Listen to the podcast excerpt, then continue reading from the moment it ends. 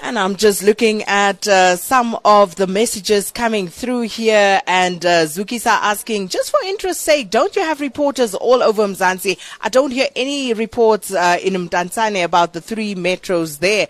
Uh, well, uh, in fact, if you were listening to our reporter Kamakwini, uh, the Sweetwater situation, I think, is in one of your municipalities um, out in that region. But uh, you also will have to listen to all the other S A B C radio stations who will have the luxury of having a more localized focus on the elections. But uh, we will be covering as many of them wherever we have reporters. We'll still go to K Z N. Um, but right now we are moving to another region in the Eastern Cape, Lusikisiki this time around. And uh, we have on the line right now to us um, Khaya, uh, Khaya Gobo, who is in uh, Lusikisiki. Good morning, Khaya.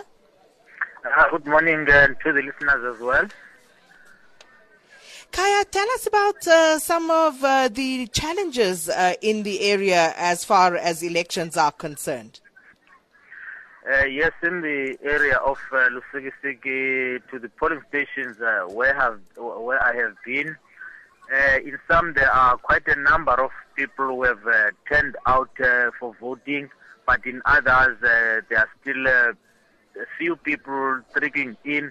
We'll remember that in this area of um, Tobotini, that's just uh, on the outskirts of um, Lusikisiki, there were threats of uh, people no, uh, staying away from the polls uh, in their houses because uh, earlier on uh, they protested uh, that uh, they were not happy about uh, the ward councillor yeah, in this area.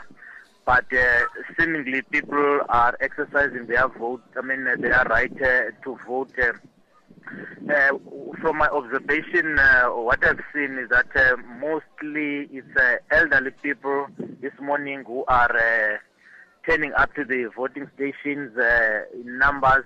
For instance, uh, in one, uh, just uh, also outside Lusikisiki, there are three elderly people. They were born around nineteen thirty, so they are about uh, over eight years old. Uh, they are being assisted uh, just now to cast uh, their vote.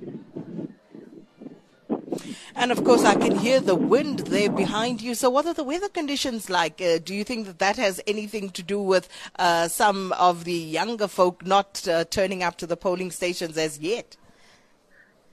Uh, no, the weather, it is uh, just uh, windy and uh, cold, uh, as you say, but uh, there is no rain. We yet to establish uh, why the youth is not uh, turning out in numbers as we see now. But uh, we do know that uh, in the villages, it's unlike uh, in the townships where people, uh, there are few people, uh, they say, some of them, that uh, there's enough time until seven p.m., so they will find time uh, during the day to come and uh, cast their votes.